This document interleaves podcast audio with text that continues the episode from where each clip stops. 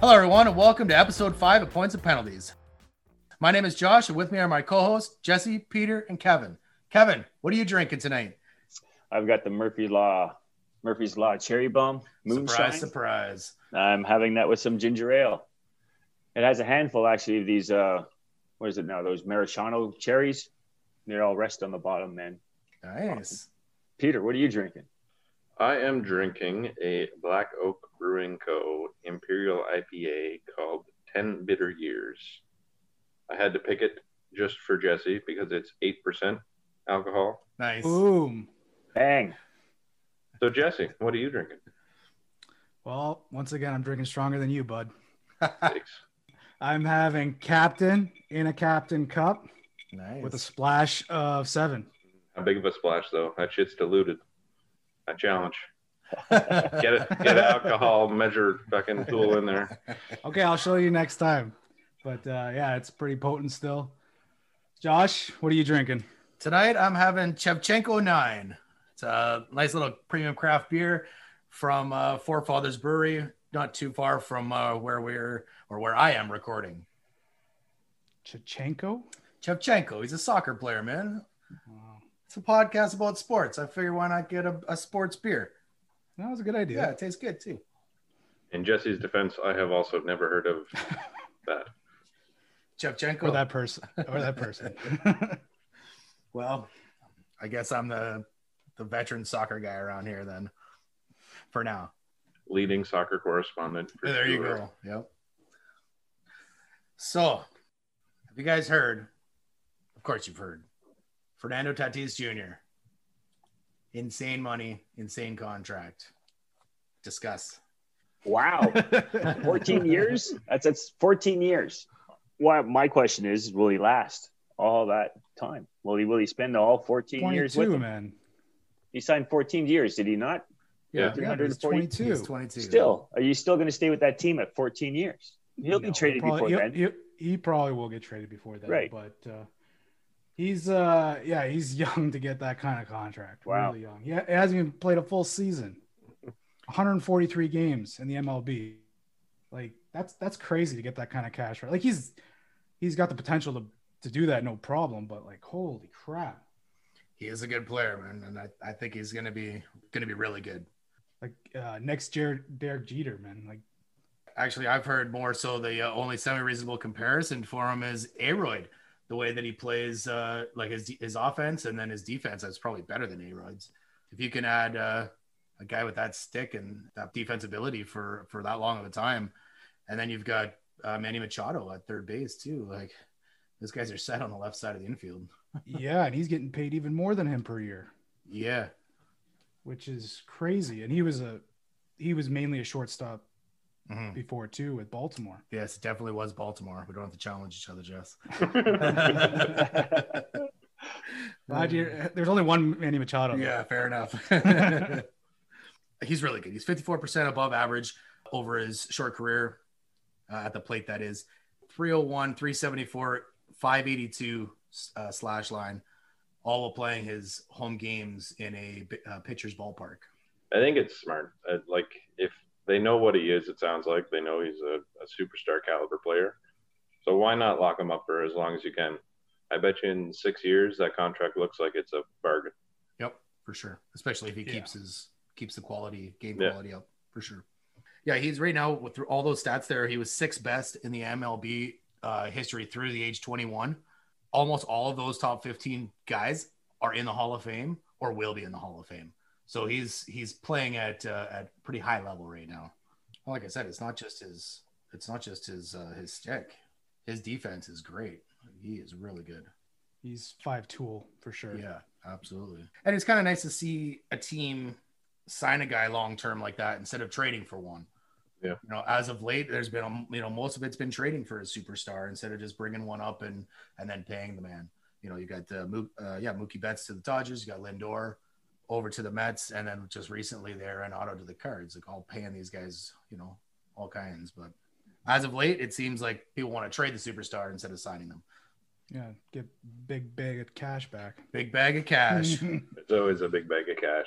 So just just I think to close out this on the MLB Top 100 that uh, MLB Network did, he's number six right now already already. at 22. Yeah. And like I said, Jess, without even playing a full 162 game full season, like that's that's insane. Yeah, this is the longest contract ever given too, at 14 years. No one's been given more. Yeah, and third largest all time. Yeah. yeah. Yeah. I think it's smart. Yeah, I, I agree. He is a superstar. He's going to continue to be a superstar. Lock him up for a long term. And when you get, like you said, five, six years down the road, this is a bargain, you know, especially when I'm not sure how long uh, Machado's contract is, but five or six years, and he's likely contract is up, if not before that. So, you know, you're going to have some money to spend then too to help carry on with some more extensions or whatever and keep keep top end guys on the team. So Well, the Padres are really going to try and do something this year because they got Yu Darvish and Blake Snell as well in the trades. So they're they got a lot of money invested and and uh, got some decent players. I think they're probably the number one team coming out of uh, offseason in regards to trades and moves to make themselves better. You know, uh, like the Dodgers are right probably there. What about the Mets? Yeah, there you go too. So between those three teams of That Central Division, like I know we talked about it last week or whatever the week before, but it's going to be a tough, tough division this year. absolutely, it's uh, it's going to be a fun a fun National League this year. Sorry, National League. That's what I meant to say. Right. I was actually think I was thinking Should about challenging. I'm like, wait a Yeah, second, I- I- the Mets are in a I different almost did it division. The Mets are in a I different I division. can't, I can't read and do this. at the same. That's all right. You corrected yourself before we caught you. So you guys are talking about a bag of money. There's always a bag of money in a baseball deal. Well, in this case, it was just a bag of money for Derek Fisher. So the Jays traded him for that bag of cash. And it's just it's we're just mentioning it because it's funny. It's a bag of cash, and he was obviously expendable in the Jays organization. So Do we know how much it was, or just said cash back kind of thing like that? Cash considerations. yeah, Like he he was not that good. Like I remember, I think it was Josh. We went to a baseball game and he uh tried to get one in left field and he just fucking dogged it out there. yep, and we were giving him like the most shit. yeah, It was just it looked like an easy routine fly ball and he could not track it at all. for sure. It he- just flew right over his head, hit the wall. no, no, it fell short. Oh, that's right. It did fall short. That's right. Yeah, yeah, yeah. And it was I- can't remember the the shortstop who was running out there, but he tried a lot harder than fucking Mhm. what he did. It was uh I don't think it was Bichette. I think it was someone else. What's Bichette for sure? Was it maybe Oh, when was- he was playing there? No, I think it was uh Glavis. Or. Galvis. Galvis. Fred- that's right. Yeah. It was 100% Freddie Galvis. Yeah, because he was huffing her out there and and he even like like tried to make over the head catch Yeah. and he landed like right in front of uh, Dreadlocks Fisher. flying behind him. And So yeah, I'm not sad to see him go. yeah. And hey, bag of cash is a bag of cash, right? Well, they definitely need some after what they've been spending this year. yeah. This year. Yeah, for sure. and not just on the uh, players, too. They've been putting a lot of money into their uh, Dunedin area, you know. Yeah, and two years in a row and good segment going into where they might be playing this year. Yeah, it looks like that. That's where they're going to at least start the year. They're, they've confirmed that they're going to play the first two homestands in Dunedin for the regular season. And the homes first homestand starts April 8th. And they st- saying that they might even move to Buffalo, but no one wants to play baseball in Buffalo at, in April. Not in April, no. no. I mean, you don't want Yeah. to play in Toronto outside either, but they've got the dome. So, Right, but I, I think that Shapiro was asked directly if they were going to stay in Dunedin the whole year because of how hot it's going to get, and he said no. They're going to they're looking at doing a combination of Dunedin. Once it gets too hot in Dunedin, go up to Buffalo, and if all goes well, once they can, Come back go to to Toronto. Go to Toronto. Nice. and, it, and if they can skip Buffalo, they will. Yeah. So, so are the Bisons then uh, not playing this year? No, the Bisons are playing. They're just going to have to make do, and they'll either, I don't know if they're going to have AAA games and pro games there, like throughout the week or whatever, or if they'll move the Bisons, probably move the Bisons. MLB, like a pro pro team, is a pretty big thing. So to have a pro team and its affiliate in the same building would be pretty tough, I think. Yeah. What did they do? Because the Jays were in, in Buffalo last year, were they not? For part of the year. AAA Yep. didn't play last They're, year. Oh, they're- they they're- just weren't they were playing. there for the whole year, man. Yeah, AAA didn't play, so so they had they had Buffalo all to themselves. Jess, I think you said it last week that they're going to allow some fans, so it's it is fifteen percent Yeah. which is uh, 1,275 people approximately, which isn't a lot, but at least it'll be some noise. Yeah. It's better than when they uh, would put like uh, the graphics on there Mhm. With people like animated graphics for people being there in the stands and stuff like that. Yeah. You don't like the cardboard cutouts? Oh, I don't mind that. I didn't like the actual like graphics of someone being out there. Oh, yeah, yeah, yeah. I see what you mean. Yeah. Yeah, that was that was silly. Because you would see them like all cheering for when the away, gu- away guys like hit a home run Yeah. back there. it, it That's not good. was it was dumb.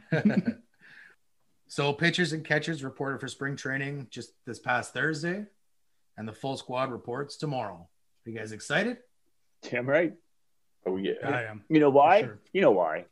I'll tell you why. Tell me why. Because you're gonna win the World Series, bud. Nice. That boy sticking with your hot take. I saw a uh, like a s- uh, I guess it's a sports betting like um, odds whatever, and the Jays were ninth I think in uh, chances to win the World Series. So they're not like it's not impossible. I don't think it's gonna happen. But yeah, like they need a lot of things to go right, and they need a lot of players to live up to their potential right now in Yeah. order to for that to happen. But they definitely have a solid, solid core, and uh, the future is looking damn good. Yeah, and apparently Vladdy's making a good early impression. Yeah, And, he's uh, looking a lot thinner, and that's going to help him out all around. hopefully a big year out of him. Go Chase. Contract. What about contract, Jess? I said then we can give him that 14 year contract. Yeah, for less money though. Yeah, a, a lot less. Yeah. Not that he doesn't deserve it, or maybe he would at that point, but just to save money for other players. Let's move into the NHL. So starting off the week in the NHL, the Leafs picked up Alex Galchenyuk, who we talked about in our last show, going to Carolina. So uh, he's on the taxi squad for the Leafs. Uh, he never he never made it to to the states, so he didn't have to quarantine. But he's not on the Leafs active roster. He's a taxi squad guy, but he cleared waivers already from Carolina, which is important because now he doesn't have to again for the Leafs. So if they had claimed him off waivers, then he would have had to go through waivers again to be sent down to the minors. Because they traded for him after he cleared waivers through Carolina, he doesn't. So it gives them a bit of flexibility. They traded, you know, sort of a mid-level prospect and a guy for him. So it's it's a minor league deal, really. I guess the hope is just that he'll somehow live up to a little bit of his previous potential. He's got to get up there first, though. Yeah, it just takes an injury and he'll be there. yeah, I mean, I mean, Wayne Simmonds is hurt right now, and he hasn't made the lineup, so you know, might take a few injuries, but the Leafs have shown that they'll rotate sort of the guys on their fourth line anyway. So uh, you'll probably see him in some games.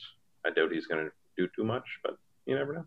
Do we think that we paid more or less for him than Carolina did? I think we paid less. Okay, good. Bargain deal. Yeah, I mean, and at the end of the day, it's it's Egor Korshkov might play some NHL games. He hasn't yet.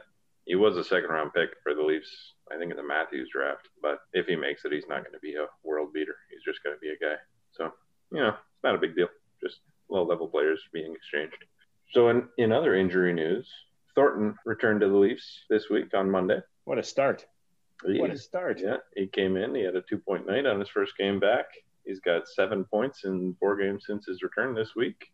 So he's jumping right back. He's looking like Joe of five, ten years ago, maybe. He's looking good. Got his youth back.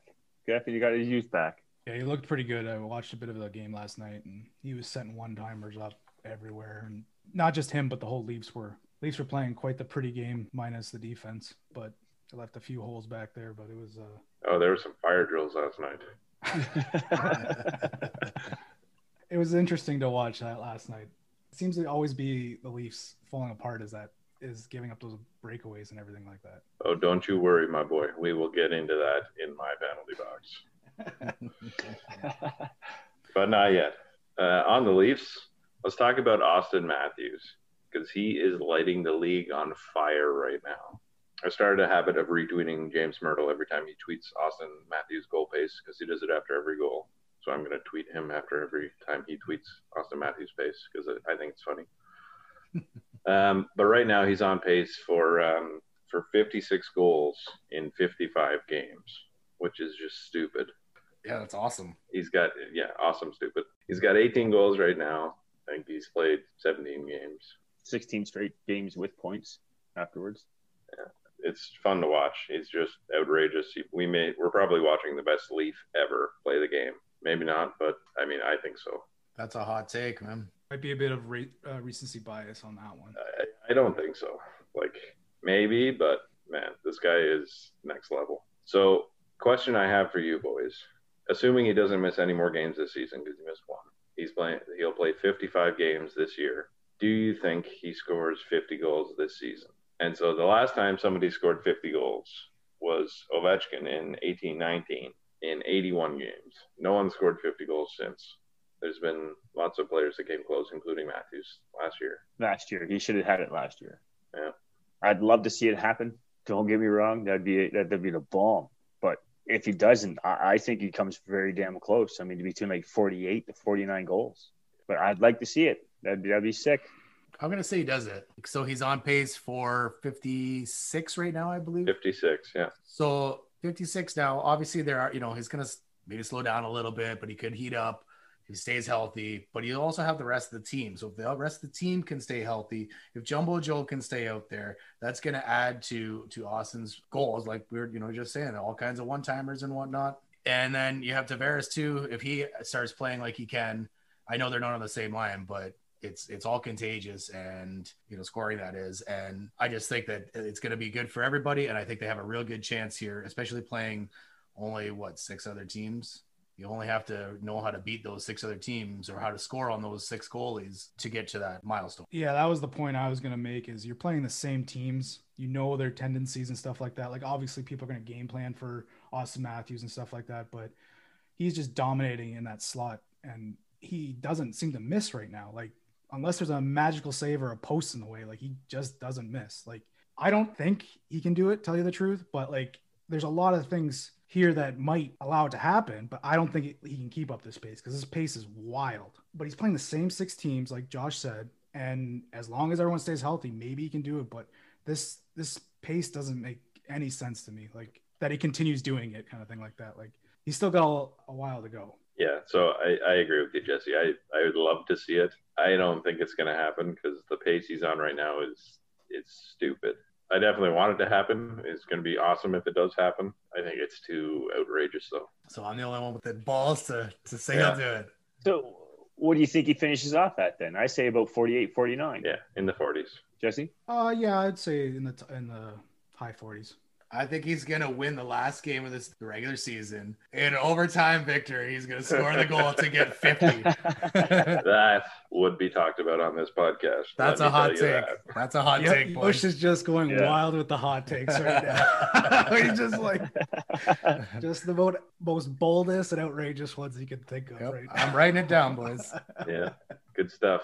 So, in other uh, league world beaters, top of the league superstars right now, Connor McDavid reaches 500 points in his career in coincidentally the exact same number of games it took Sidney Crosby to get there, uh, which is uh, 369 games, which is tied for the eighth fastest all time. Number one is Gretzky, who did it in 234 games because that's just crazy and a different era, and he is the greatest. But yeah, McDavid is. Uh, equally late in the league on fire. Last night he had, I think, five points and a hat trick in a dominating game over the Flames. He looked like he's playing uh, minor pee wee hockey. Yeah, men against boys, right? Yeah. As they said, you know, he just kind of put it onto a video game where they put it on easy mode, where he's just Yeah. blowing by people and just like scoring.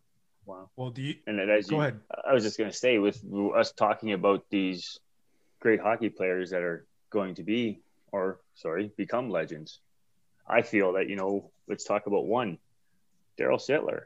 I mean, no one's ever going to touch that 10 point game as much as we're seeing five point games. I mean, I think the closest person to come to is Ovechkin.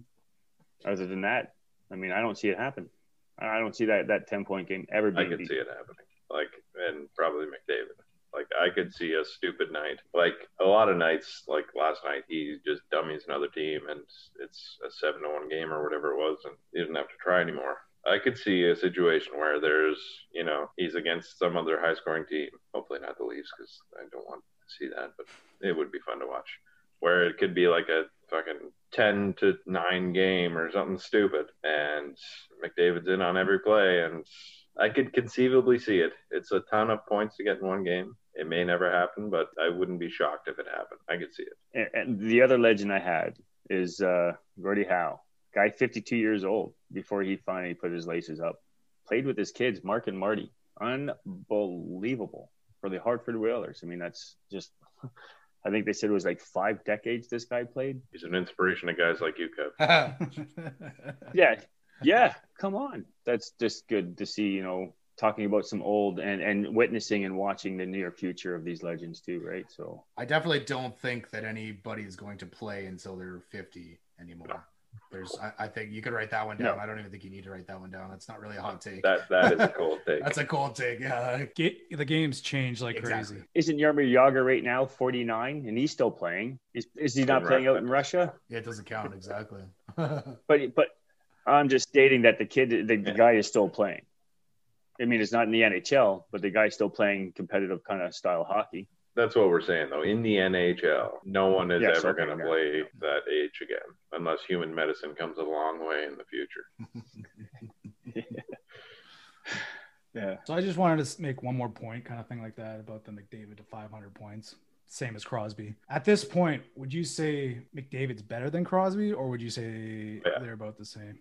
I would say that they're better too. A hundred percent. I don't. I don't think many people would just like at this point in their careers, or or are you saying prime Crosby? No, prime Crosby. I would say that uh, McDavid's better. Ooh. That is Wow. You have to remember, uh, Crosby had a lot more around him. McDavid has uh, uh, Draisaitl, or and but I I honestly think uh, the speed that he has and his way he can pass and shoot, he I think he's better than Crosby. Connor's quick. I give you that. Yeah, he's quick. stupid quick, and then it's not. I don't know. Like McDavid is insanely good at what he does. It's outrageous. He is probably maybe the fastest player, maybe not. There may be other players that are sort of equally fast, but nobody can match it with the hands and the brain that he does. And yeah, he's just a transformative player. He's on another level. Like I'm a Crosby fan for sure, but I I think McDavid is better when they were both in the, the same age and stuff like that. Yeah. See, I would say the, the tipping point for me would be their defense. And for me, I think back when Crosby was younger, he played a little bit more defense than than McDavid does. So for me, that would tip the the scale prime versus prime.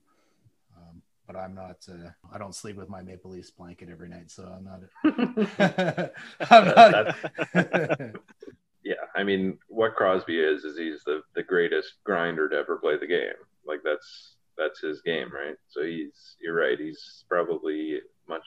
Uh, I, I would agree that he's better defensively for sure. And uh, I think he might have even had a cup at this point in his career, but that that can be attributed to sort of the team around him as well. for sure. Yeah, I don't know. Either one would be fantastic to have on any team on their prime, obviously. I'll take them Um, both past their prime.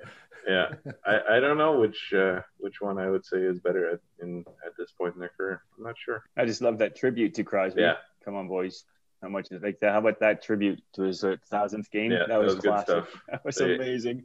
That Yeah, was so if you missed it, all the uh, the rest of the Penguins wore a number 87 Crosby jersey for the warm up, and um, just to throw a little chirp at him, they uh, he has a ritual where he ties his skates on the ice in every warm up. So as he did that, the entire rest of the team did it too, or at least pretended to do it, uh, which he got a good chuckle out of, and I think the- I was laughing. Yeah, I thought it was pretty yeah, it was classic. good. That was, It that was was good. sick. I thought That's it was cool. pretty good too.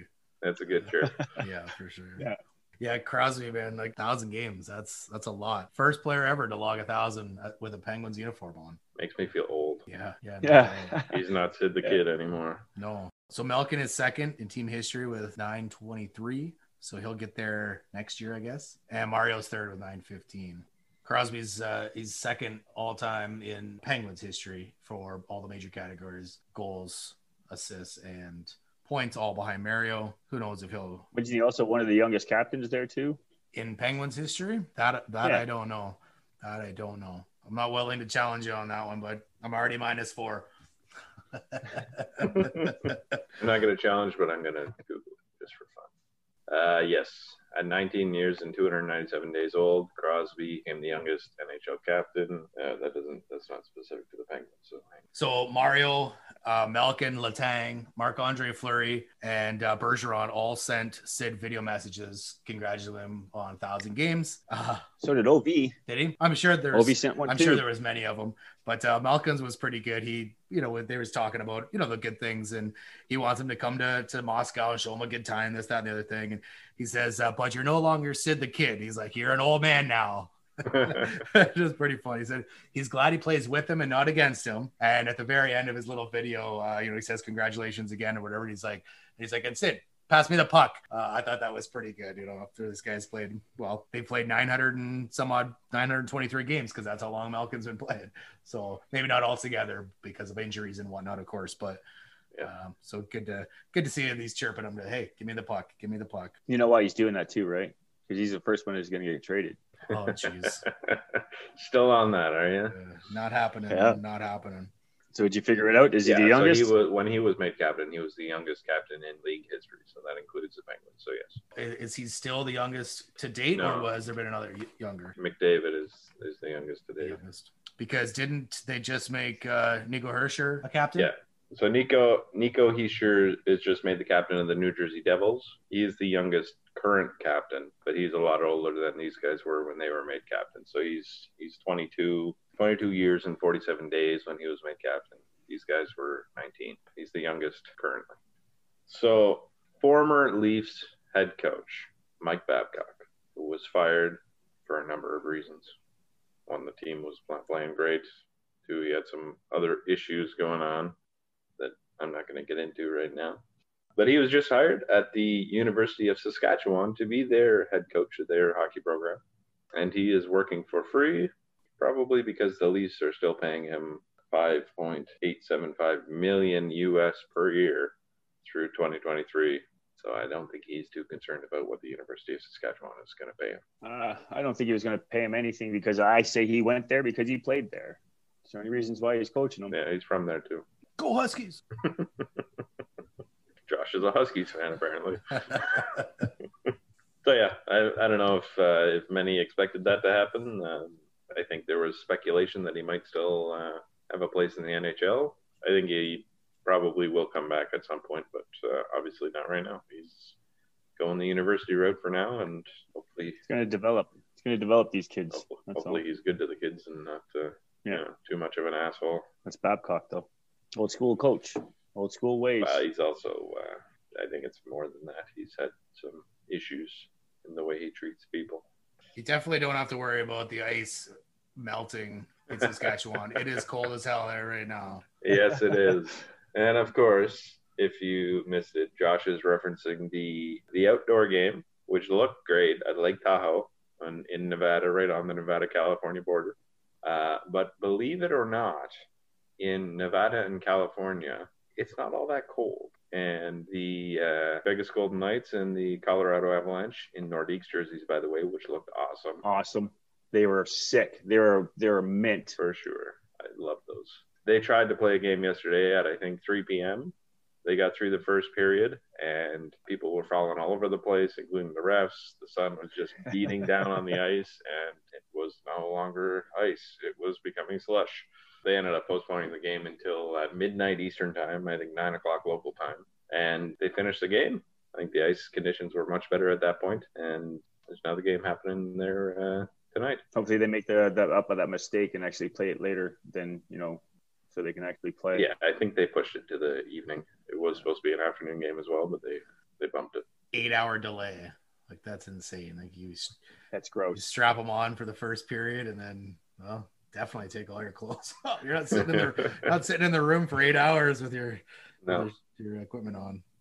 Geez, if you're pounding beers like like we would have been if our game was delayed. Yeah. What do you make? wouldn't the make ice? it an Yeah, expensive outing. yeah. Yeah. Yeah. So the players were apparently disappointed that uh, the lake and mountains weren't in the background while they were playing and whatnot, but obviously still happy to take part in the outdoor game. So it's always a Yeah. cool thing to see. The I like I like the outdoor games for sure. Yeah, and this like when they were playing, it did look fantastic. And there's a there's a bit of a movement happening to make a Lake Louise game happen next year, which would be I don't know if you guys have been to Lake Louise. No. I've been to Lake Louise. You should go. It's fucking incredible there. And if they can play an outdoor game, probably gonna do it actually on the lake because it'll be frozen.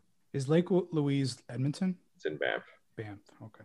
So it's like, but if you, it's, I think it's closer to Calgary. But if you do a, you do a Calgary Edmonton game at Lake Louise, that is must see TV. Like I said, we we should do that trip when we can. All right, bro, let's do it. Yeah. Kev doesn't want to miss out. He's like, you guys are gonna go without me. I know. No, I, that's why I said we. Yeah. You can go skiing there too. You boys ski?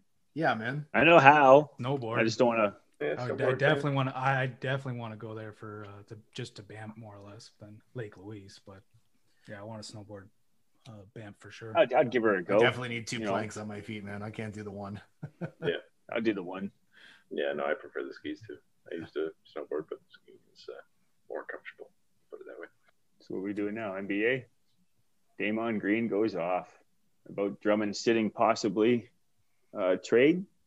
Yeah, if you missed the uh, the Draymond Green rant, you should watch it. He's basically his his point is that the players are treated. It, there's a double standard with how the players are treated and how they're expected to to hold themselves. I guess the league has no issue with uh, with sitting guys because they're expecting a trade, which is what he's complaining about with Drummond, and also um, I was going to say Griffin. yeah, Griffin is is in the same situation. He's sitting. Is that is that a possible back and forth? Maybe. I doubt it. They're both they're both looking to rebuild, so they're trying to get rid of talented guys to contenders. But so what he's complaining about is that when they complain about this kind of thing, or when they talk about it to the media, they get whacked with a fine by the NBA. Which I I agree with them. I I don't think that's right. Like I don't have an issue with the team sitting players when they're trying to trade them. That's within the team's rights to do. Maybe it's not great for the player, but you know they're they're just trying to protect the asset and make sure he doesn't get hurt or whatever while they're trying to make a trade. I agree though that they should not, if they go to the media and sort of have strong comments about any of this kind of thing, they shouldn't be fined for that stuff. Like that's and that's I think what is one of the main things he's complaining about is that they talk about this kind of thing openly into the media, they get whacked with a fine. Well, I think he's talking more about the shoot guy in the Nets, what he was doing when he was sitting. Kyrie. Uh, Durant. Kyrie, sorry, Jesus. Kyrie. I think that's who he's talking about more or less, is because he would he would uh because he he was just missing, right? Like we never got an idea of what happened on that, and the media blasted him. So and he got fined and everything like that, like Peter said. But they're okay. I think he's saying it's double standards because they're okay with having him sit their asset, and that's why he's pissed off. Right, and like James Harden wanted out, so when he asked for for a trade, that's when yeah, that too. the, You're the right, league yeah. or or everybody chastised him for that, and it's the same thing. It's exactly the same thing. The player saying I want to trade, and the the team saying I want to trade you is exactly the same thing. So why is there, like I said, that's why there is that, or it's not why there is a double standard, but there is a double standard there. So how can we fix it? Is where they need to go from there, but they're not going to. It's not going to be able to be fixed because like you said, Peter, you got to protect your assets as a business. It is a business. You got to protect your asset. I'm not going to put my guy that I can get lots of return for out in harm's way and then potentially get nothing for because he's injured and then he goes to free agency. You have to get something for your guys and you got to protect them. So I, it's understandable where Draymond and the players are coming from. Uh, LeBron said he completely backed Draymond. I agree. I like, I understand, but it is what it is. Though it's you're into a business. You're an employee. Like you are an employee. They are employees, but they still have power, especially in the NBA, because they're pretty much the ones that started this sort of like, I'm not playing until I get traded kind of thing like that. But that that's them trying to get out of. There could be a lot of reasonings. They don't like what the coach is doing. They couldn't like what the front office is doing, or they don't like the the owner. They they know that they have a voice, especially on social media and everything like that, because like media can turn whatever they want however they feel but it's it's a, such a gray area i find that you can't get too upset about it. And like obviously Draymond he seems to just always get upset about everything He's an but- emotional guy. yeah but he i get where he's coming from but like you guys use that power and so do the owners and, and the front offices and stuff like that right? Like it's it goes both ways more or less. So i don't i don't think it's really like that big of a double standard. I think people can use the media and their power in any which way they want to to get what they want. It's like asking for a raise, right? Like you gotta you gotta go do it, and you gotta say like, well, like I'm being recruited by someone else. What are you offering me? Kind of thing like that. Yeah, but the league doesn't get fined when they say we're holding this guy out and we want to trade him. But it's possible for a player, depending on how he acts out, to get fined by saying the same thing. They also sometimes waive those fines. Sometimes They say they're gonna they're gonna they're gonna fine them, and then sometimes they waive them. sometimes, but I think that's Yeah. situational. Why bother giving them a fine to begin with then? Yeah, exactly. Like why why fine them Right. at all for sort of doing what's within their rights and trying to get what's best for them, which rightfully they should.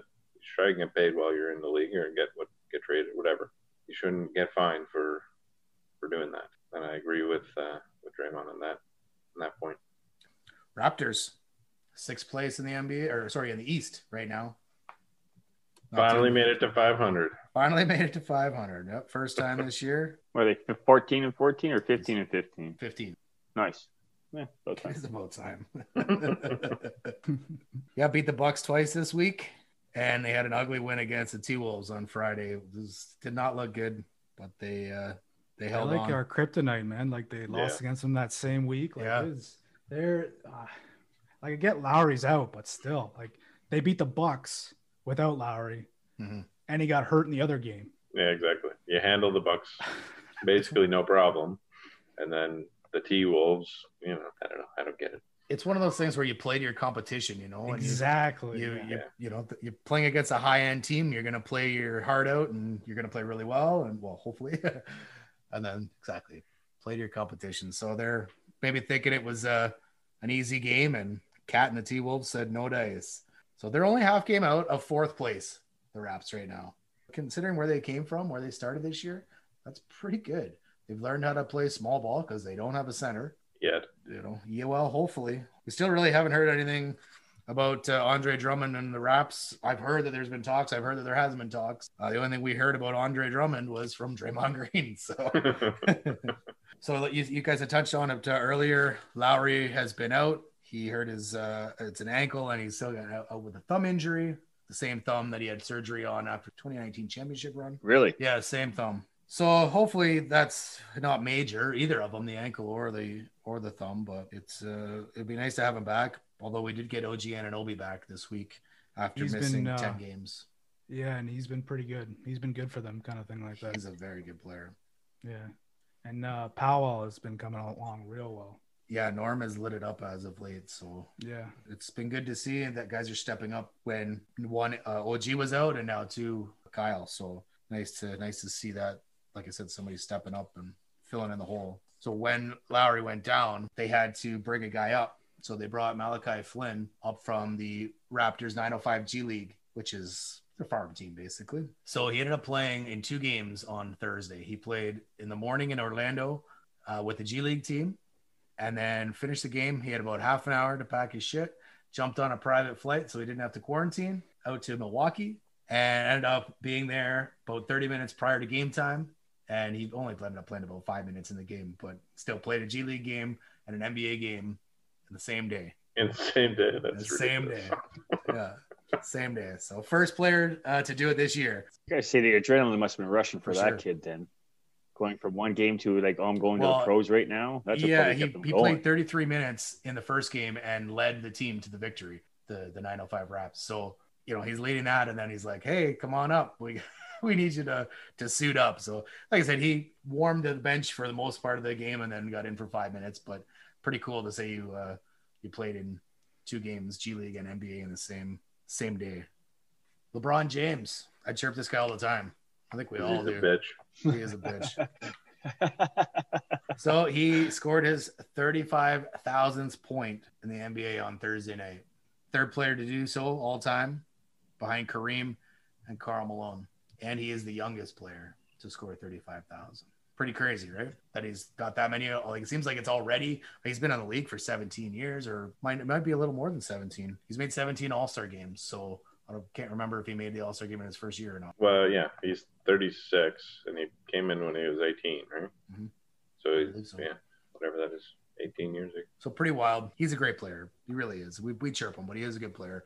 So it's kind of, I guess, to be expected after you see so many good years. Eventually, the longevity is going to put up lots of points. So he has made 17 All Stars, like I said. He that's third all time behind Kareem again and Kobe. Kareem had 19 and Kobe had 18 appearances in the All Star game. LeBron, LeBron, LeBron. He's breaking records all over the place. Do you think he gets to number? Do you think he matches Kareem? Do you think he beats him I hope not. in terms of all-time points? I hope. You hope, hope not, or you think not? Uh, I it's hope not. You don't have the balls to give us a hot take. No, I hope not. I mean, Kareem, man, you, again, rocking an old legend. I think he's gonna. I- I think he's gonna make it.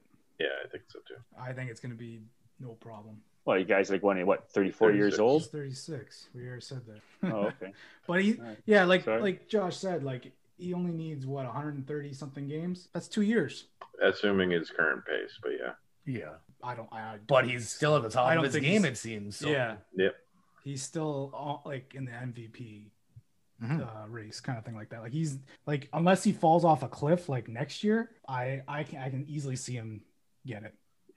He's not going to fall off a cliff because the team that they've got around him is not going to let him fall off a cliff. Exactly. So he doesn't have to do everything. Yeah he uh, he you know moves up in the rankings on those records with the 35,000 point and the 17th career All Star. But he also got he's also number one. He's also number one this year, or not this year, but all time in turnovers.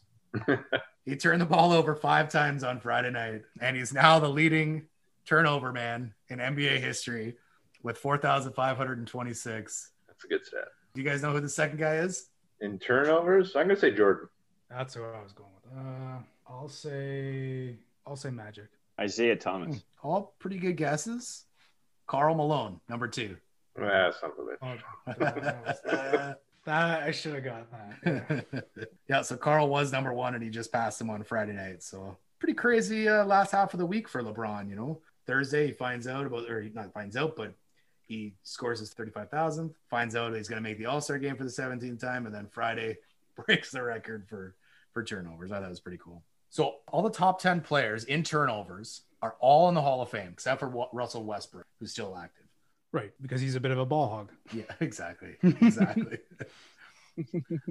so I know we kind of touch on this a lot when, we, especially when we're talking about Brady and the GOAT. Where does LeBron rank for you guys in basketball? Two. Two? Yep. Jordan's number one for you. Jordan is number one.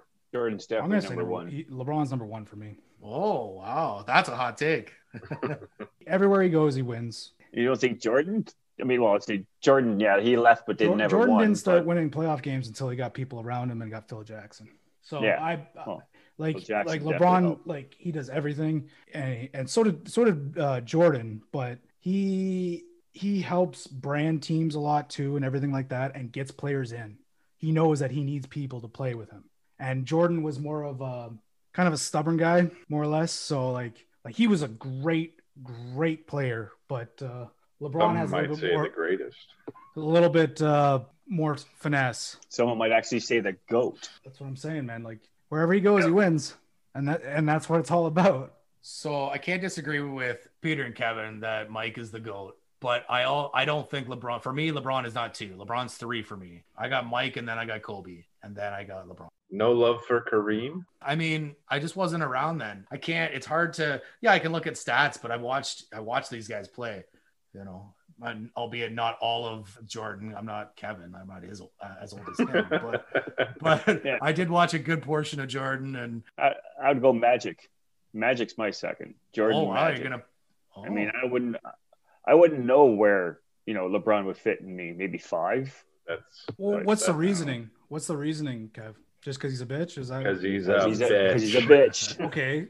You could 'Cause say the a same thing about Gretzky. He was a bit of a bitch too. He just skated around like how you always say and everything like that. But he is definitely the goat. He was also like 160 pounds. yeah. Like Bron is a fucking. He's a big bodied boy. Two hundred some odd. Yeah, well, he wins. And uh, Josh, just to say about Kobe, there, that was another guy that was stubborn and didn't get along with a lot of people either. Oh yeah, for sure. That's why Shaq Yeah. was, was, was uh, left the Lakers, right? And look at him; he went places Yeah. and he won elsewhere. Mhm. Like uh, Kobe didn't win again until he got some talent around him. Fair enough. but still won. It took a while. LeBron just goes wherever he feels like and just wins.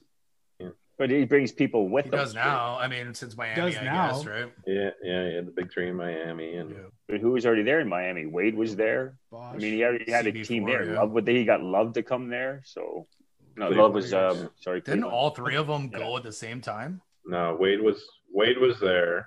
I think Bosh did. CB4 and, and Yeah. LeBron one.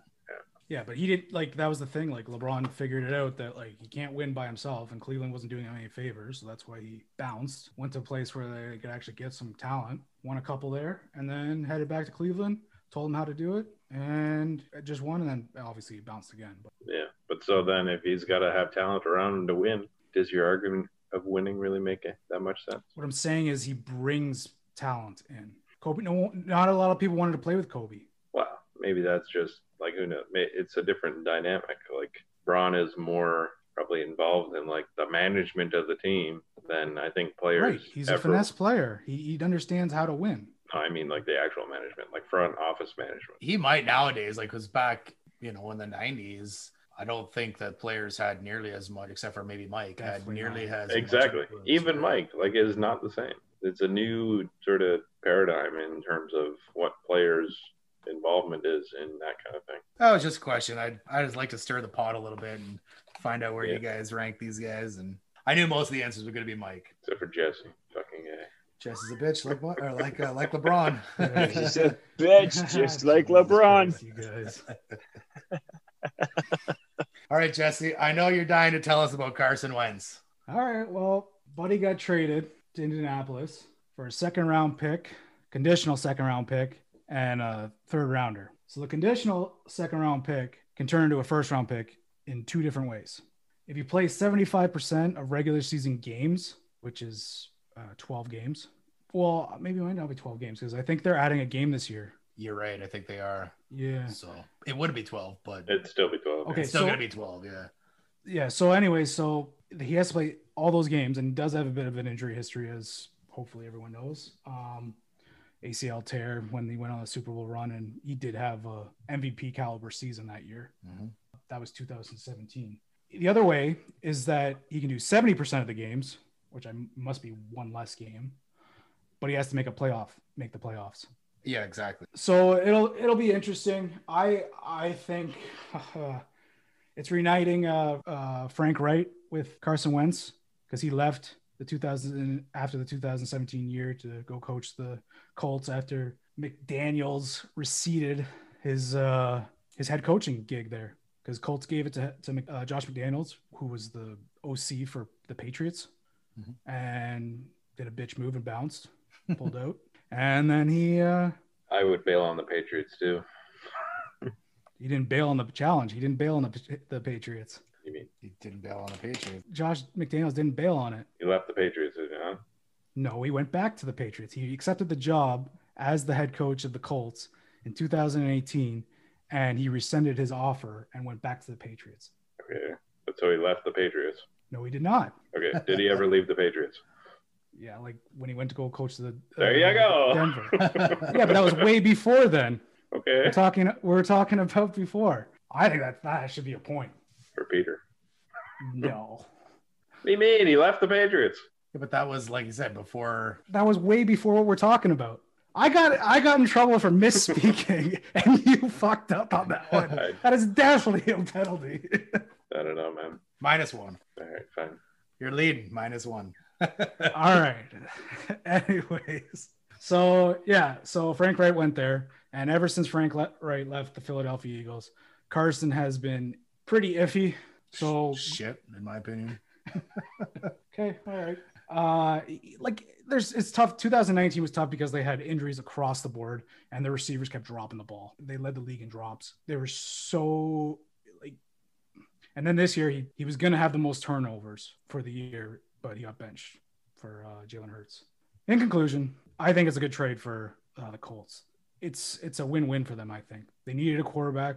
They got someone that has an MVP caliber, and they got the coach that got him to that MVP caliber. Yeah, in 2017, under Frank he had 3,286 yards, 33 touchdowns, and only seven picks, 101.9 QBR, which all before that injury to uh, the current Bears quarterback, Nick Foles.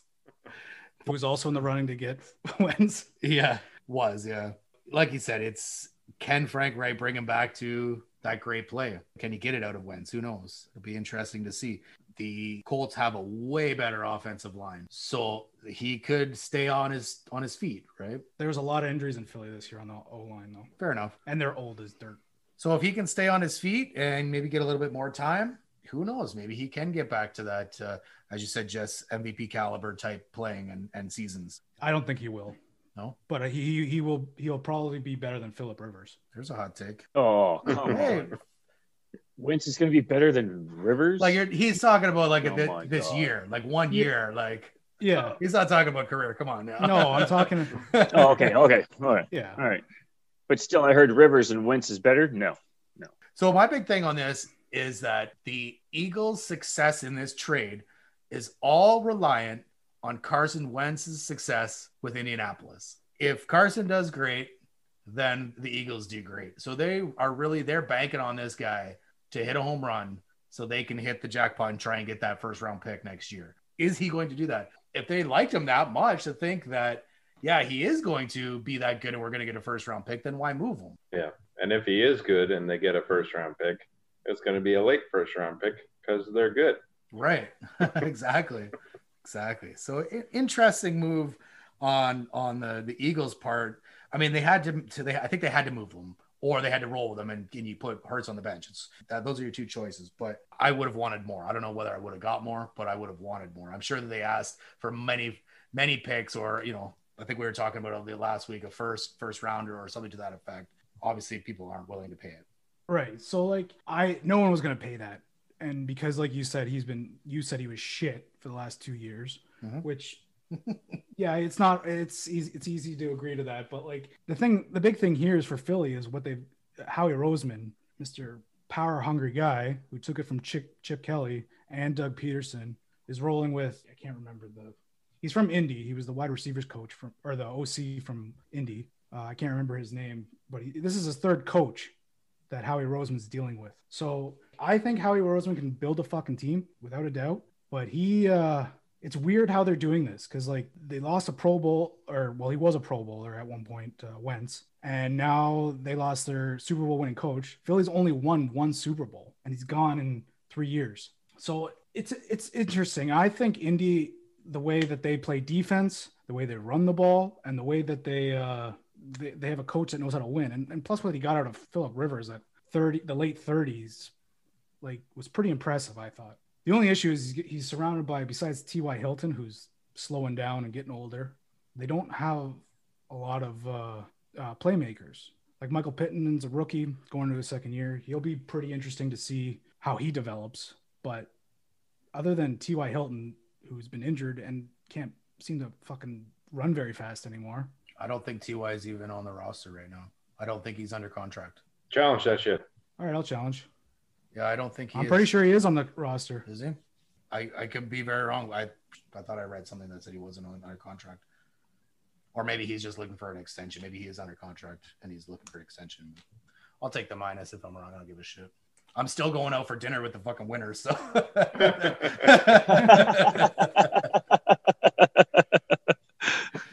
so for me, the team that won is probably the Colts, just because of the whole relying on Carson to do well for the Eagles to win or to do well in the trade.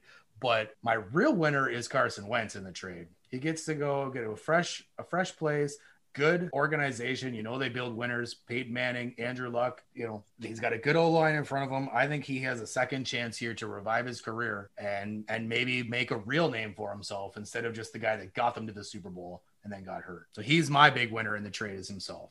I'd agree with that. Yeah, I'm nodding my head as well. I think that you know, I agree with that too. Then I guess better not better than going to Chicago, right? I I didn't really want him in Chicago, man. Exactly. So he's best off going to where he went, the Colts. Yeah. Yeah, I just don't want to pay all that money for expensive contract. Josh, you're right. He is an impending free agent. Boom. Bang! yes. Okay, I finally remembered something. Crawl, crawling out of the basement. Did you guys hear about Vincent Jackson? yes. I did. Kind of crazy. You know, we've heard a lot recently of, of sports figures passing away, but they're all older gentlemen. And, you know, as you get older, obviously it's it's to be expected at some point, right? Not 100% sure about how Vincent Jackson passed away, but he was found dead on February 15th in a hotel room in, I believe, Brandon, Florida. So, kind of a lead up to how all this happened, or or what uh, at least the story how, how it goes so far. I'm not 100 percent sure on how he passes. The autopsy won't be won't be complete for a few weeks. So apparently on Fe- February 10th, Jackson's family called in a missing persons report on February 11th. The report was made official, but police were in contact with Jackson on February 12th, or maybe it was the 11th. I can't remember exactly. But the missing persons report was then canceled because they had confirmed that he was at this hotel. Apparently, hotel staff, I'm assuming uh, uh, housekeeping, housekeeping, Housekeeping. have uh, they entered the room on February 12th and the 13th and saw Jackson slouched over in a chair. They assumed he was sleeping. I'm, I'm hoping it was two different housekeepers because if it was the same one, you'd think, yeah, why Same didn't you one. say something a little sooner? But anyway, uh, they both assumed that he was sleeping on February 15th. Went back in to clean the room, and he was in the same position. Obviously, became concerned and called 911. And kind of the rest is, is history. They found him. He was he was uh, dead on scene, and uh, they said that the preliminary reports are saying that he could have been dead for up to three days prior to his discovery, which would lead into what what they have said here about the hotel staff. It's uh, we're not 100 percent sure how how this happened. Uh, the family has said that he had issues with chronic alcoholism and then concussions, uh, likely because of the NFL and taking all the hits. So, in response to that, the family has donated uh, his brain to uh, what is it, Boston University's CTE Center, and hopefully to, to help out with their research and trying to discover and to get more uh, information on CTE, uh, so on and so forth. So Jackson was a three-time Pro Bowler and played for the Chargers and the Bucs between 2005 and 2016. Yeah, he uh, showed a lot of the signs of having CTE. I think personally, with the alcoholism and everything like that, and finding himself in a motel and stuff like that. Most of these guys just end up being by themselves and stuff like that when they uh, they do something something like that. Definitely unfortunate. Yeah, it is. It really is. We're all aware now of CTE and, and the NFL. They try to eliminate all the head injuries and everything like that. This guy was also a pretty big guy, so he couldn't really protect himself very easily, I found. But maybe that might be one of the reasons why CJ left early too, is because he was a tall guy and he's coming down the ball from the ball after catching it and Yeah. didn't want to get lick, didn't want to get licked in the head. Well, hopefully we get get some answers in the next few weeks and see uh, exactly kind of what happened and go from there, I suppose. So tennis is back up and running since uh, the pandemic has struck. Uh, so the Australian Open just been finished played. Both the men's and women's have finished. Uh, Naomi Osaka defeated Jennifer Brady in the women's. No, isn't Jennifer Brady Tom Brady's daughter? I'm gonna challenge you. I don't know, but I'm gonna challenge you there. Yeah, I don't know. Right to me either. Yeah, I don't know, but I'm challenging you. Jennifer Brady, that's Tom Brady's daughter. Is it 100? percent I'm just saying, I just that's Tom Brady's kid. Okay, I'm challenging you, man. All right. No, we had uh, what the Joker defeats this uh, Medvedev. I mean, he uh, Medvedev actually gave him a big, huge compliment in regards to uh, the Joker. He was stating that he was like uh, I don't know, really low ranked, and then Joker kept on giving him the time of day. He appreciated that and said that to him actually on the, the presentation of the the trophy for uh, Joker, and appreciated it and thanked him. I think that was pretty pretty cool. Although both Jennifer and Tom are Americans and share the same surname, Brady, they have no such relation. They're not related at all. Plus plus two today, boys. Yes. Jesus, Yosh is on fire.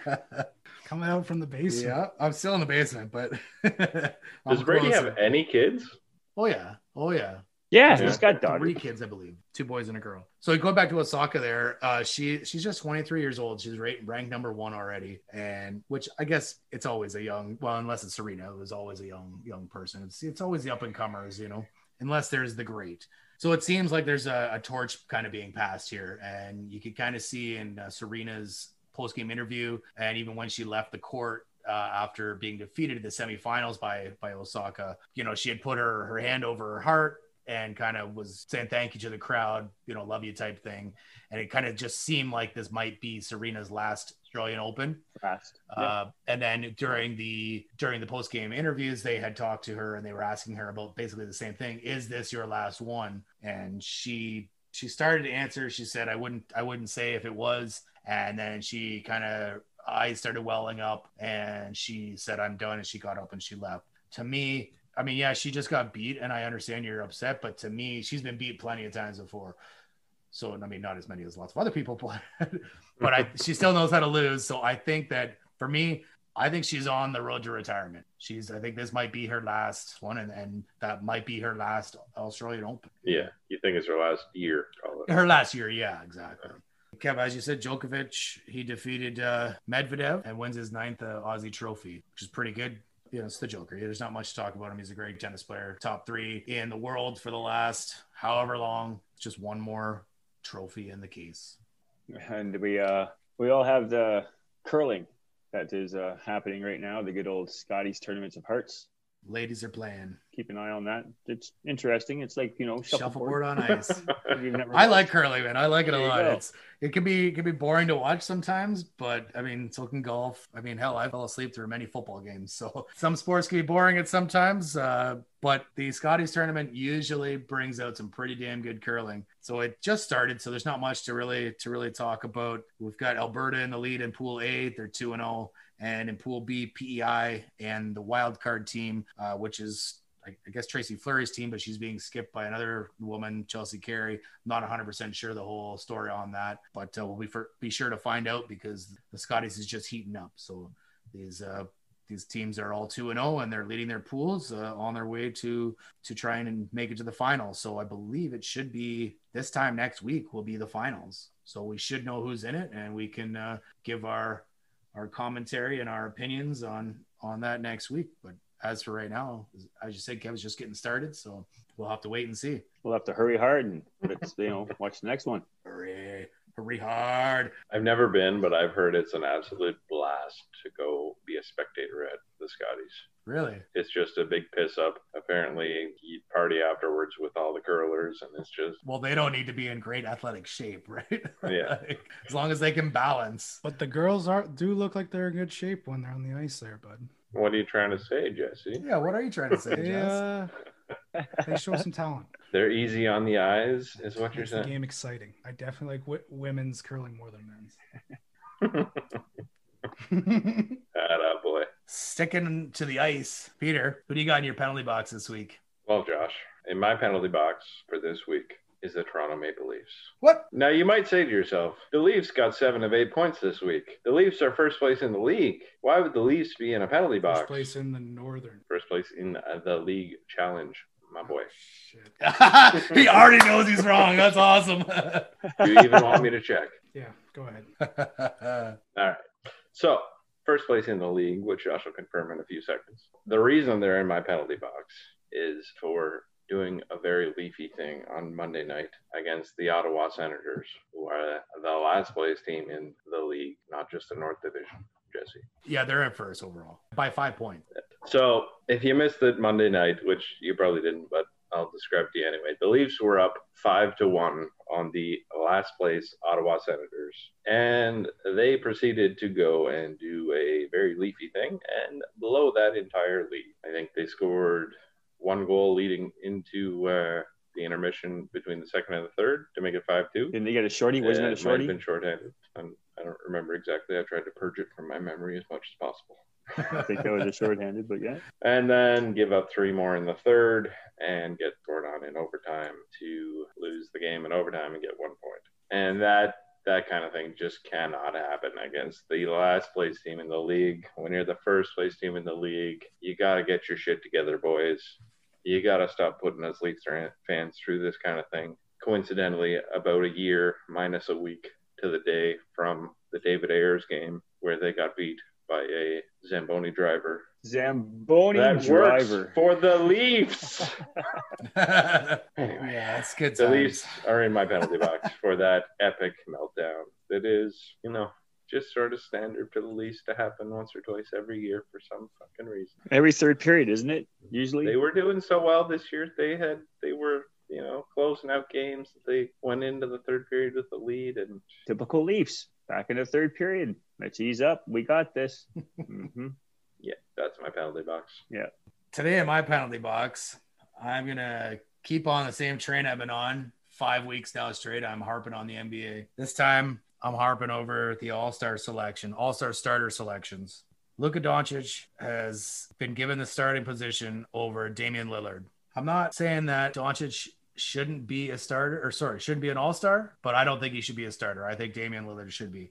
This guy's putting together an MV, MVP type season. He's a better player on a better team, and he got bounced because of a tiebreaker of a fan vote. So the way it works for the voting is all the fans vote and they get it's it's a weighted kind of system. So the fans get 50% of the vote, the media gets 25% of the vote, and the players get 25% of the vote.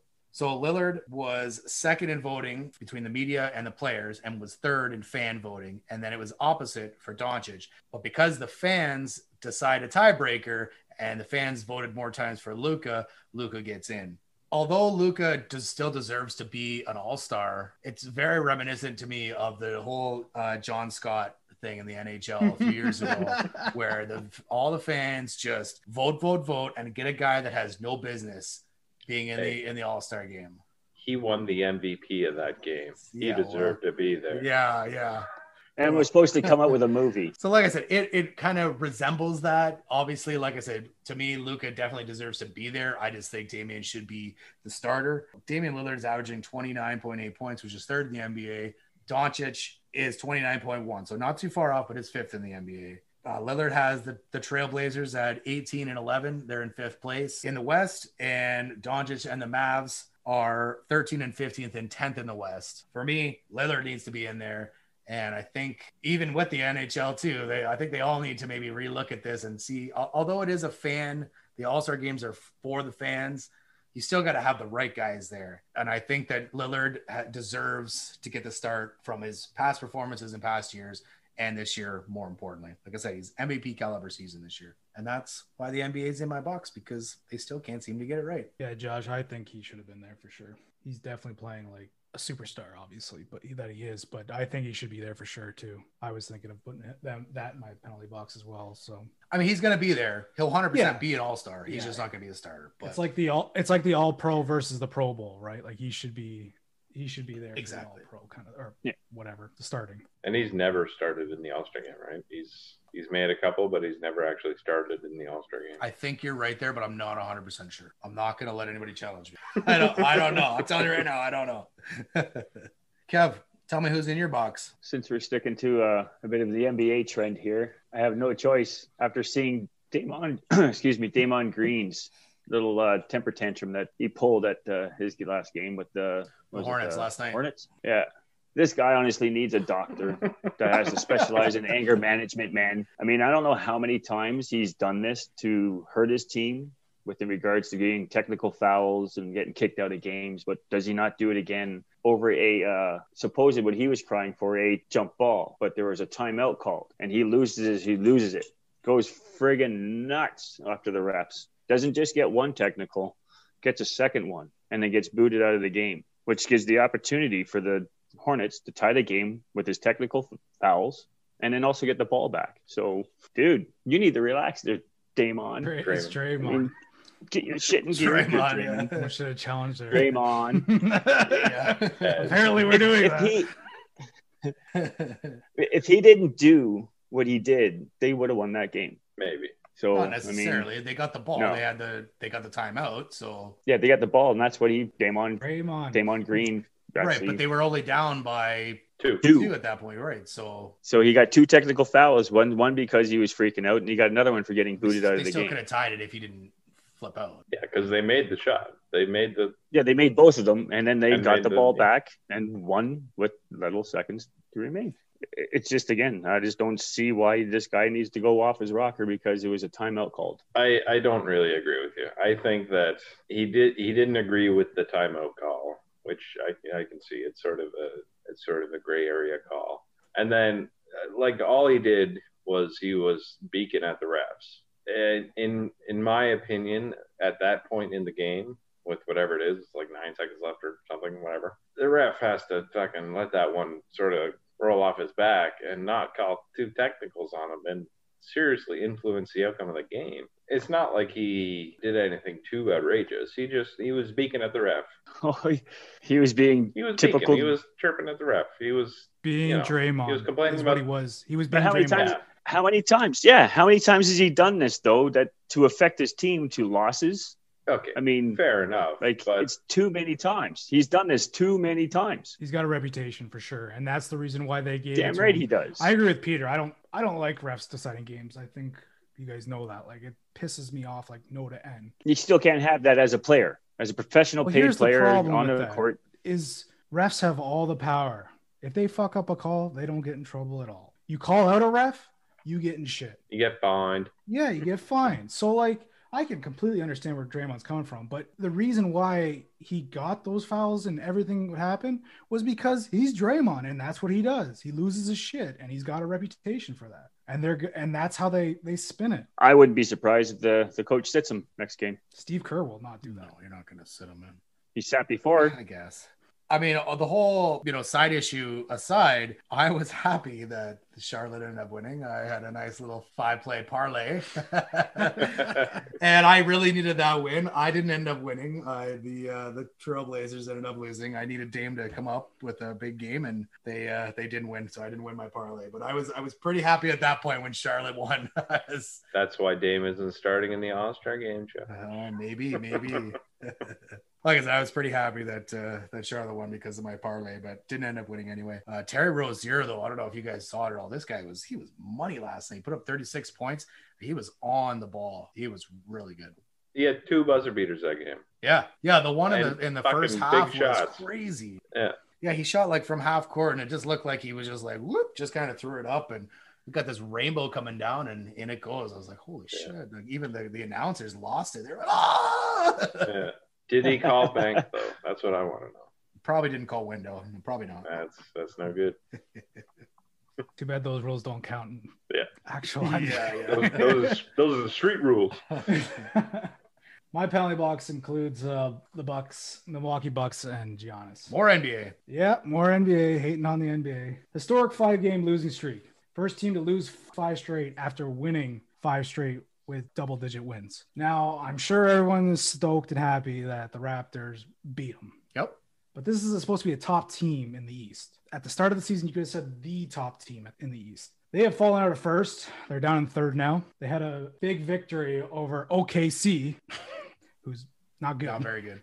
and and who they lost to during that five game losing streak. So that's who's, who's in my box right now because that that for a team as as good as they are to lose that is uh something in its own to be there because that was that's pretty bad for how good that team should be. Do you know who the five teams were? Like Toronto twice. Yeah, Toronto twice, OKC, uh, Utah, and Phoenix, which you can kind of get that Those are both good teams. Those are decent teams, but and Toronto wasn't doing that well. They lost just lost to the Timberwolves. Mhm. who's as we just spoke about was not good and we struggle with them the second time around so it's to me it's embarrassing to, to be a bucks fan right now It's a good thing I'm not a Bucks fan. Is there any listeners from uh from Milwaukee? Jesse's Here hating comes on you. Hey, here comes the Yeah, hate. make sure you uh, make sure you tweet them. Yeah, at us. Our call line is open. yeah, at points penalties, you can chirp any of us. i think a lot of them would agree that that was that was a bad stretch obviously you can rebound and everything like that but And I'm sure they will. yeah that was really bad Yeah, they're three games back of the lead in the East right now. Is Philly number one? Philly's number one. Yeah. yeah philly's philly's been on a tear with the Well, Joel Embiid is he's been crazy. He scored 50 points just recently, and uh, or a Kitchener boy did too. Uh, Jamal Murray, Yeah. he Mhm. scored 50 recently. after so he, he heard you in your penalty box that's bud. right. That's right. Come to the Raptors, Jamal. That'd be interesting. that would be interesting. I don't know if that'll happen. Not yet. That's it for your penalty box, then, Jess. You just toss them Yeah, in there. Screw you, Milwaukee. well just just to be And your embarrassed fans. yeah. And your fans. Yeah, I mean, we love you. Milwaukee. I didn't say fans. We don't love Green Bay though. Fuck Green Bay. Same, same, right? See, told you we didn't like Green Bay. Peter, you want to go over our points and penalty scores? Uh, honestly, I'm trying to make sense of them, and I can't remember everything that happened. So I think I lost a weird challenge to Jesse that I don't entirely agree with, but whatever. Welcome, welcome Well, to the club. didn't do it last welcome to the that's club. three out of four of us that have one we don't agree Yeah. with, so we're good. Yeah. so And that's I a wa- minus one. And then I won one against Jesse. So I That think was a dumb one. Yep. Captain got in the way of that one, I think.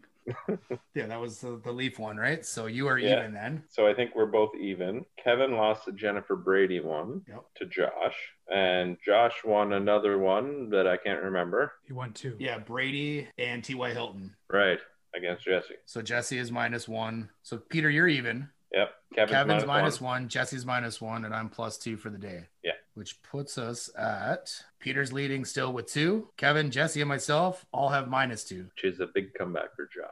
It is. I'm in second place. Yeah. Up, up from the basement. Yep. Well, that's pretty good. At least, uh, at least it's a little bit more even now. I'm not six points out. I'm pretty happy about that. I was a little worried. We were getting halfway through, three quarters of the way through. We still hadn't had a challenge yet. Thought we were going to get hit with that penalty. Yep. The fucking points and penalties commissioner was going to come down hard on us. So, Kev, how was your moonshine today? I'm telling you, boys, uh, if you've never gone out and had this, or for our listeners, go out there and get this. What It's is it? Kevin? moonshine. Murphy's, Murphy's Law. Murphy's Law. Murphy's Law, the one I have today, again, is the cherry bomb. Great with ginger ale. Tastes really great. The cherry itself, though, You can't see him, but he's eating it. Does it literally come with a cherry, or is it your own cherry? there's there's like a handful of like those cherries inside the bottom inside this jar. At the end, hit that cherry. Oh man, That's pretty something cool. else. It is very decent. Cheers, Jesse. How was yours? Captain's was good. I ran out of seven after the second drink, so it was just straight rum from there. That, uh, boy, that's when this, that was that's when the right challenge after started that going leaf downhill. challenge, and oh, that was that was a dumb one. But uh, it felt like I was uh, 19, 18, 19 again. it was good. I should have got a bigger. I should have got a two liter Seven Up instead of just the small bottle. amateur, amateur. Mm, I like I said, it was a splash, and like I like I like the taste of uh, Captain on its own too. So Soda stream, it's a good way to go. I have that too. But I Pro tip, I was just loving the I was just loving the Ram today. mm, dangerous. It, it, it is. It's this is what happens when the wife's not home. Yeah, I've seen you drinking too much rum. We talked about it before. It's no good. It's not the captain though that get, gets me fucked up. It's the 151. Yeah, it's the overproof. Yeah, captain just gets me like stoked, just happy, just happy. and stupidly confident. We promote alcoholism on this show. hey, you got to have fun while you're talking sports. Yeah. And fun, Hey. well, it's kind of synonymous with drinking. Kind of. Hey, no Peter, how was your drink? no story starts with I was at home drinking a glass of water and some tea. Anyway, No good My, story, uh, anyway. No yeah, good exactly. story. No good story. My uh, my Black Oak Brewing Imperial IPA 10 bitter years was pretty good for an eight percent alcohol beer. It doesn't really taste like it. tastes like a normal beer. It's uh, it's good, good stuff. Once again, still less than what I'm drinking. But Eh, okay. Maybe in the second. eh, I don't know how much. I, I think you probably had a big splash the first time. Brought her down to. Uh, yeah, you're you're all skepticism, but yeah, yeah, yeah. that, that that's all you got. The cherry bomb I was drinking today, boys, was forty percent But you mixed with ginger ale. that. That that that lowers alcohol by volume. In case anyway, Josh, how was your drink? My drink was damn good. I have the old Shevchenko 9 from Forefathers Brewery, Right on. a Ukrainian soccer player. Never heard of him. Soccer beer, sports podcast, soccer sport, football, whatever you want to call it. I thought it was fitting. Tastes really good. Uh, I'm not really a huge fan of the dark beers, but this one uh, was really good. It's only 5%. Sorry, boys. I guess I was the bitch this week. But uh, I went for for quality over the uh, the alcohol content, and it was uh, it was damn good. I would definitely get this one again. You said it was a dark beer. It's a dark beer, yeah. What, what, what exactly was it? It's a Ukrainian dunkel, Oh yes, a dunkel. a dunkel. It just says a Can't I've Euro. had too many of those in my time. It's a Euro dark lager. That's all it says. Eastern European. But it was good, man. It was good. Out of out of Hespeler Village, not too far from here. Forefathers Brewing. It was good. I like Forefathers, so I, I I might have to check that one Yeah, out. I used to live so close I could throw a baseball to from my house to their uh, to their brewing uh, brewery. With your arm, bud. Well, okay, you could throw a ball. You could throw a ball. We should have challenged that. that would actually be pretty funny. We'd have to put some stuff on YouTube to, for that one. All right, here's Josh. Doesn't get it out of the driveway. Don't you have a park in your backyard too? oh yeah. Uh, different direction actually, so I'm okay. It's not going over the park. Anyway, for everyone here at Points and Penalties, thank you all for listening. Give us a like and follow on Facebook, Twitter, and Instagram at Points Penalties. Please subscribe to Points and Penalties wherever you get your podcasts. And until next week, stay, out of the penalty box.